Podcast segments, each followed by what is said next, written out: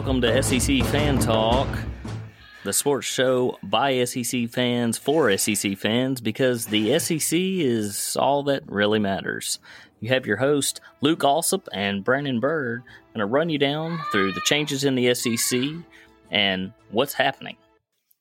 Exciting show for today, Luke. We've got a couple things stacked up. The first thing being some um, changes within rankings uh, that really uh, profits the the SEC. Of course, the first uh, one through four, or five, you know, didn't really change, um, but um, SEC only has a handful that are unranked. Uh, one being Ole Miss, uh, Mississippi State, Arkansas, um, Missouri, South Carolina, Vanderbilt. You got Texas A&M in there at 10. Tennessee has moved from 25th to 16th. That's a big. Of course, big Alabama at 2, Georgia at 4. It is. It is. LSU at 6, uh, Florida at 5, Auburn at 8, and Kentucky at 23. So, um, very nice that um, we have one. What is that? Not not Yeah, quite that- over half. I'm sorry. Yeah, that that's big news for Tennessee. Um, that it really goes to show. That right, guys, it well- oh, go ahead. I'm sorry, It- guys. You're going to hear a little bit of a lag. We're trying something a little new here, doing this a little um, not in one room. We're separate and and uh, trying this um, remotely. On my end, you may hear uh, kids screaming in the background. On Luke's end, you may hear uh, some cars or Yeah, it's actually just uh, it's just excitement leading up to the season. It's uh, it's it's going to get loud in here. Uh, closer it gets to game time. But yeah, what I was saying is, um, yeah, that's a huge, huge boost for Tennessee. Uh, I think that really goes to say to show you that people are, you know, starting to believe more and more in Tennessee. Um, I thought that 25th ranking was low, uh, considering um, at the time, you know, the Big Ten was not How they the finished. Um,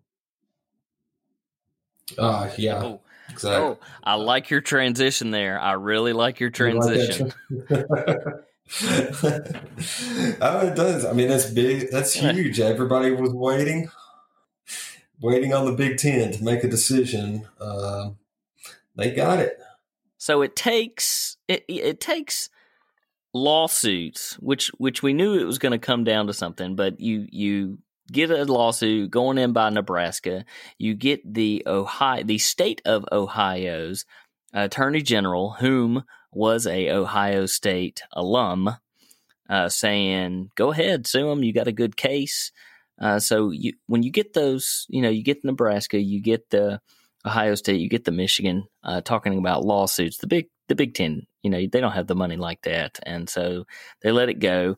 And I'm very very happy for the organization, the coaches, the players, the fans, um, the school, you know, every part about it.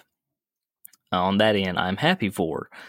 The problem that SEC, all SEC fans need to have, and we really need to stress this onto the college football playoff committee, is the differences between seasons between the Big 12, ACC, and SEC with having 10 games in conference versus the Big 10 now coming in starting October 23rd and only having to play eight conference games.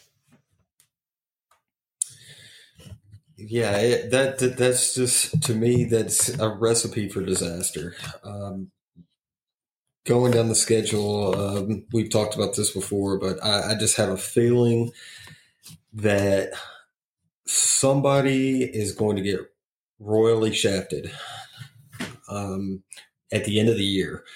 Because what's going to happen, I'm afraid, is you're going to have an Ohio State team that goes through undefeated. Um, their only two quality wins are going to be against a mediocre Michigan team and a questionable Penn State team. Um, and if they go undefeated and somebody like, uh, for example, I don't know, just take Texas A&M, uh, you know, they might finish the season with only one loss. Will, you know, they would have beaten, you know, four top 25 teams in the season and only lost one, and they could get left out of a playoff spot because of Ohio State. And I think that's just, uh, uh, it's just not right. And, uh, you know, Ohio State fans can, you know, jump up and down and scream as much as they want to. And I understand they've got a point um, because they are one of the one of the top five teams in the country. I think talent wise, I don't think that's really um, uh, much you can argue about that. But but it's not fair to uh, maybe a one loss SEC team or a one loss you know uh, Big Twelve team. Um, that they might miss out on the championship because of Ohio State and their eight game season. I completely agree. And and looking at Ohio State's um, schedule here, they start off um, with Nebraska at home, and you know, twenty years ago that would be a very fun game. Uh, but as everyone knows, Nebraska has just just has had a problem rebuilding and rebuilding and going through coaches and and and I understand as a Tennessee fan, I understand completely. You know, it's been the '90s since since we've been really excited too. We've had some good seasons, but not then. And, and Nebraska fans are going through the same thing. So, but as far as Ohio State schedule, Nebraska at Penn State, so their their second one is going to be a tough game, and then Rutgers, Maryland. Indiana, Illinois, Michigan State, and then closing out the season, which will be a very exciting game December 12th with Michigan. Um, and and like you said, they, they could run the table on this. Uh, it is going to be at Michigan. Oh, I'm no, I'm sorry. It's oh, going to okay. be uh, at Ohio State. I'm sorry. Um, so say they run the table, you know, it's still, you know, their their tough person on there is Michigan, um, and potentially Penn State. Uh, you know, it's COVID year. We don't we don't know. We've We've already heard talk of even SEC teams having up to 12 starters not able um, to play the first game this Saturday. So there's going to be a whole lot of questions as this thing gets going. I still I think it is very very unfair like you say when you have a Texas A&M or someone who has finally made it up. And, and look, ESPN they're they're already, you know, their their analysis uh, I think they call it the Allstate playoff predictions, is already showing the normal four. You know, it's showing the Alabama, showing Clemson, Ohio State, and Oklahoma. And, and you know, Oklahoma they they fight to get there. Um, they if they lose a game, it tends to be one that's stupid and they shouldn't have lost. Um, Alabama definitely deserves, you know, to always be mentioned in the playoff picture.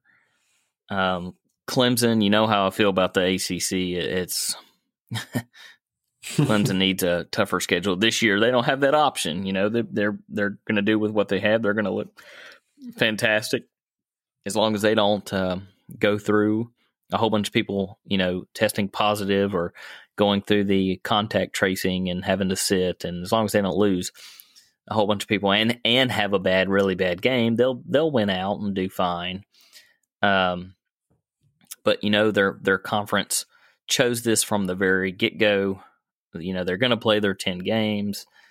Um, it, it's just it is very upsetting to know that people are already looking at Ohio, Ohio State. Yes, they are a great football team, but they are not playing the caliber of schools that SEC teams are playing week in and week out.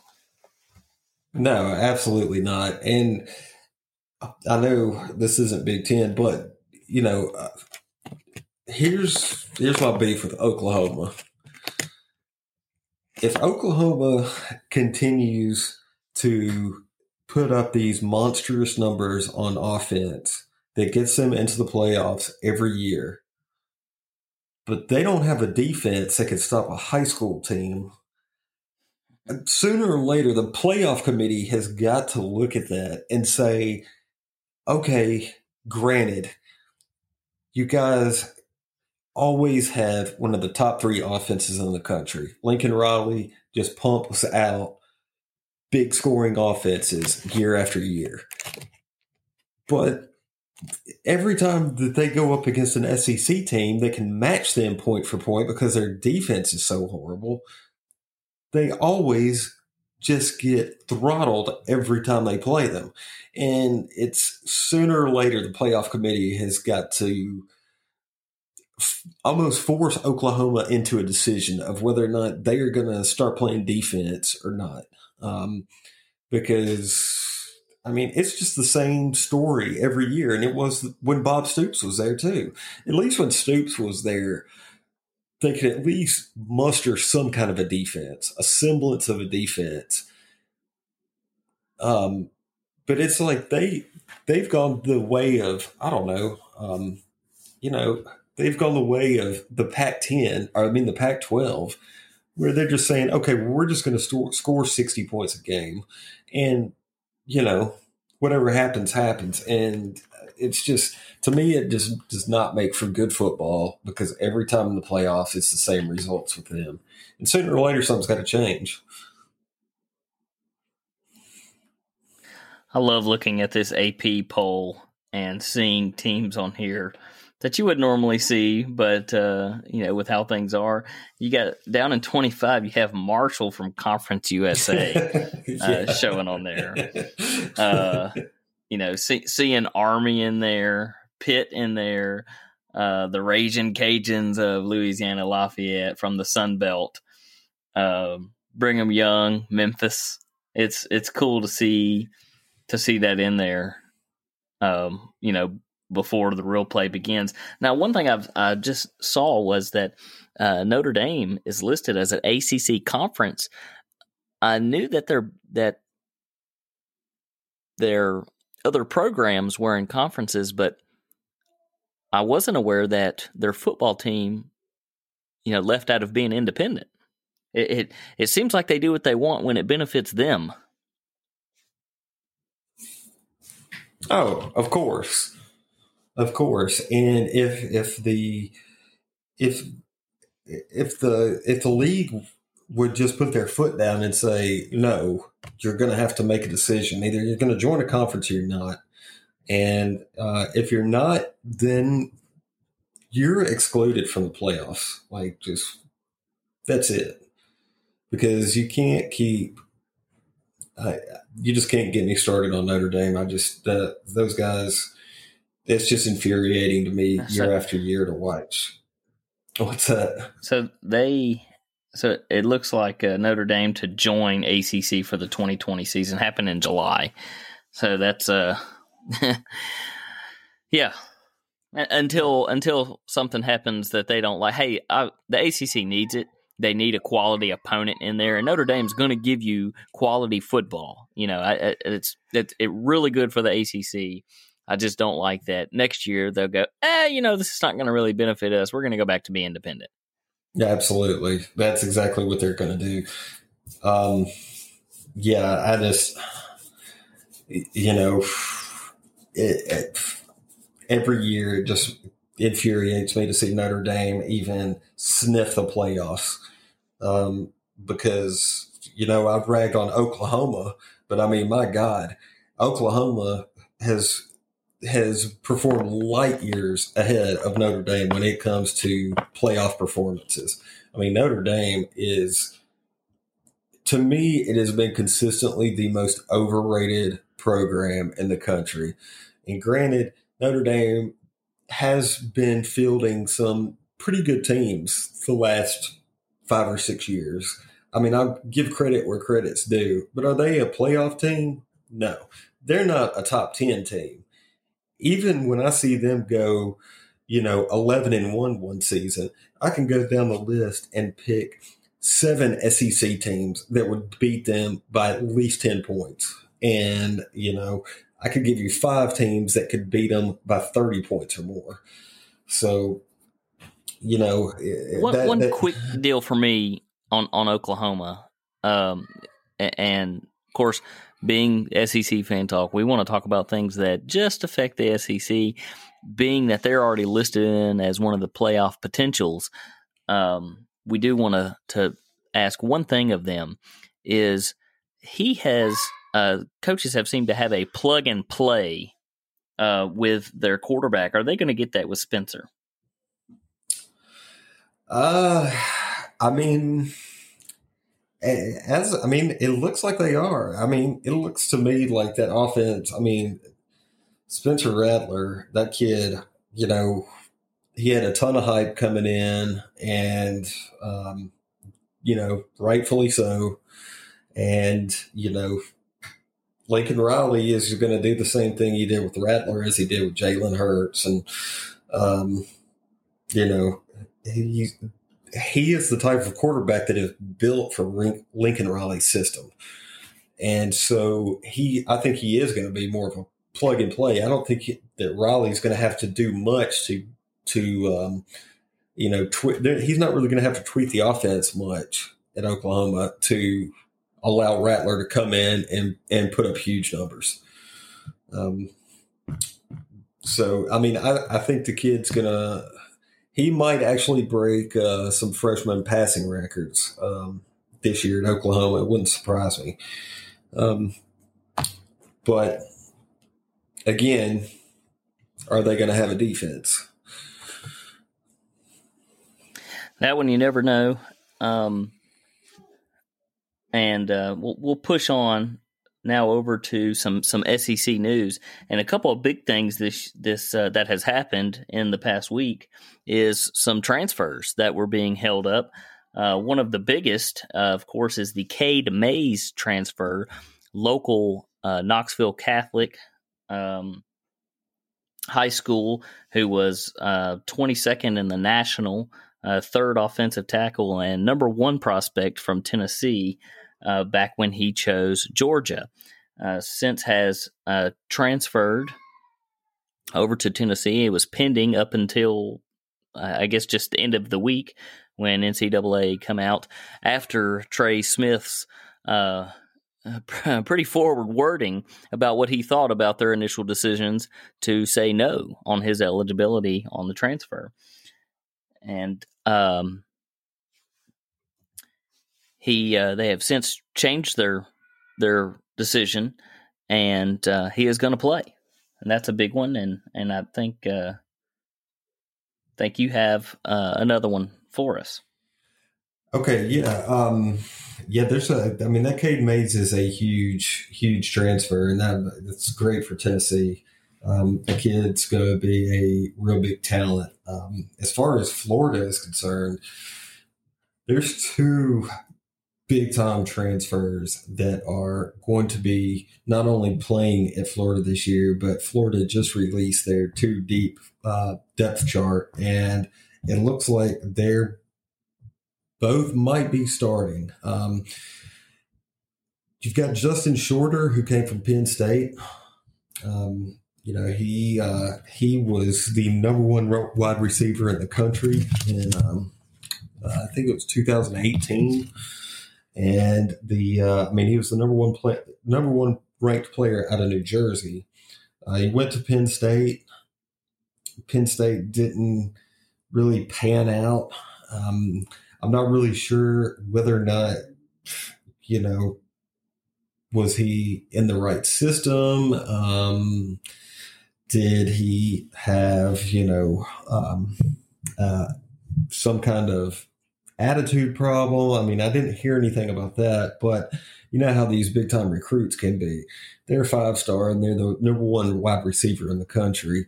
You know, uh, sometimes they think that they should, can just walk onto any team and start immediately. And, you know, that could have been the case. Either way, it's a huge, huge um, get for Florida, considering, especially since they, they, um, they just lost uh, so much as far as their wide receivers are concerned. Um, with um, with Jefferson leaving. Uh, that that was the biggest one. Um, so he should be able to fill Jefferson's shoes, um, which will add to uh, a once again stacked Florida wide receiver group. And then on the defensive side of the ball, you've got Brenton Cox. Um, Brenton Cox was a five star linebacker uh, out of the state of Georgia. He was the 23rd uh, ranked player nationally in the country. And I believe he was the number one linebacker in the country coming out of high school.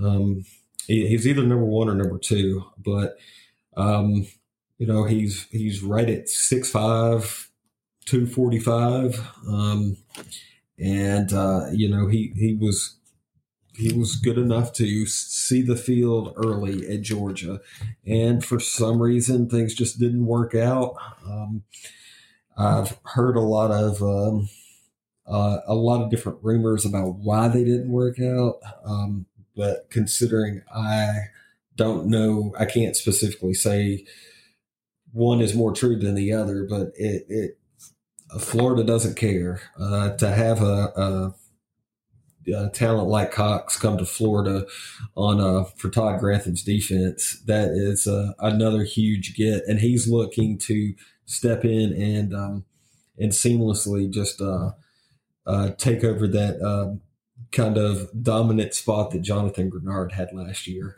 So there's a uh, there's some big transfer news for Florida um, as well this year. You know what they call the um, you know number one number one pick or or just you know overall good player and he knows it. They they call that the Tate Martell uh, syndrome now. yeah. Poor Tate. You can't. He don't jump on the board when he's down. I'm just kidding. I've, yeah, that kid.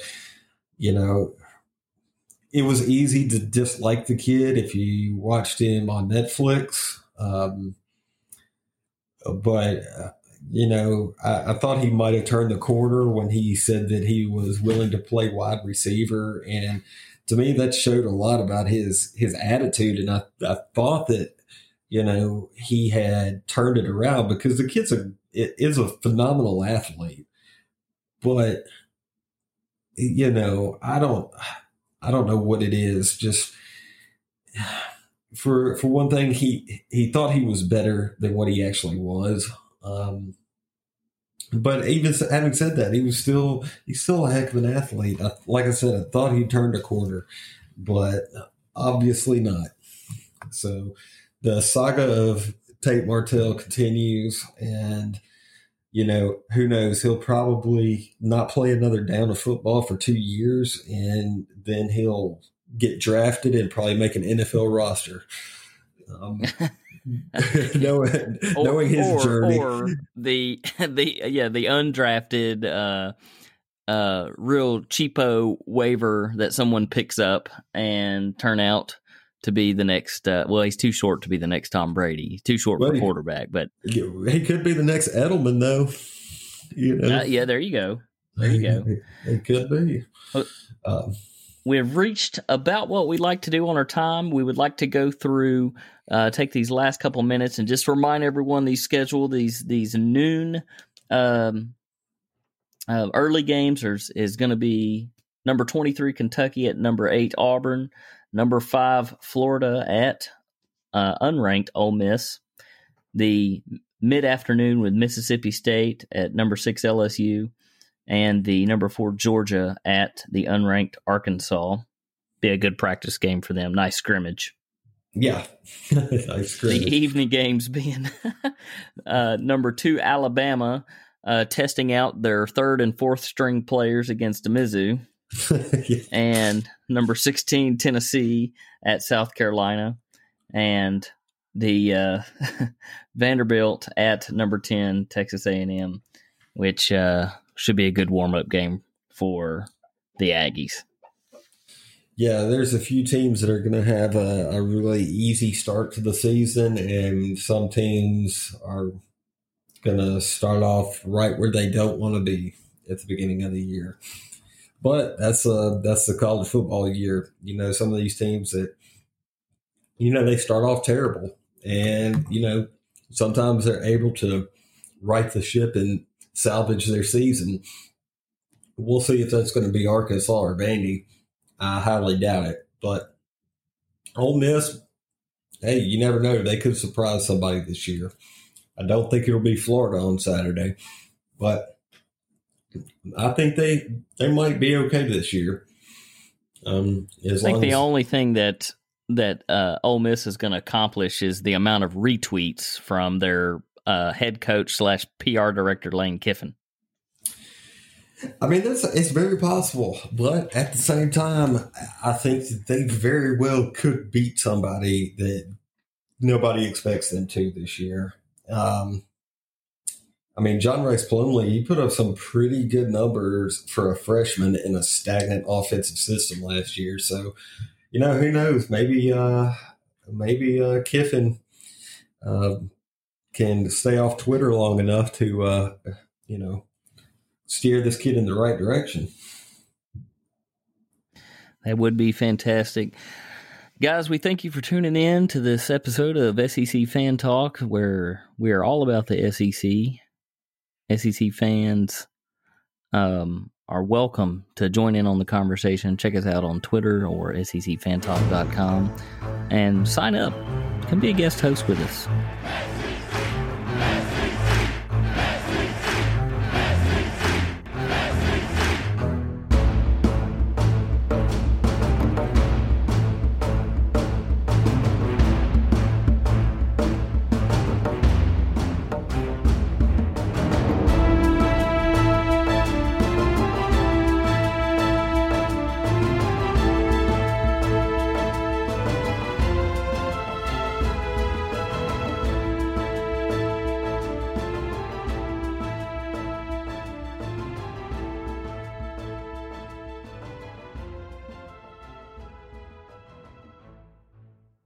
Support for this podcast and the following message come from Corient. Corient provides wealth management services centered around you. They focus on exceeding your expectations and simplifying your life. Corient has been helping high achievers just like you enjoy their lives more fully, preserve their wealth, and provide for the people, causes, and communities they care about. As one of the largest integrated fee only registered investment advisors in the U.S., Corient has deeply experienced teams in 23 strategic locations. Corient has extensive knowledge spanning the full spectrum of planning, investing, lending, and money management disciplines. Leverage Corient's exclusive network of experts to craft custom solutions designed to help you reach your financial goals, no matter how complex they may be. Real wealth requires real solutions. For more information, information, connect with a wealth advisor today at corient.com. That's C O R I E N T.com. Corient.com.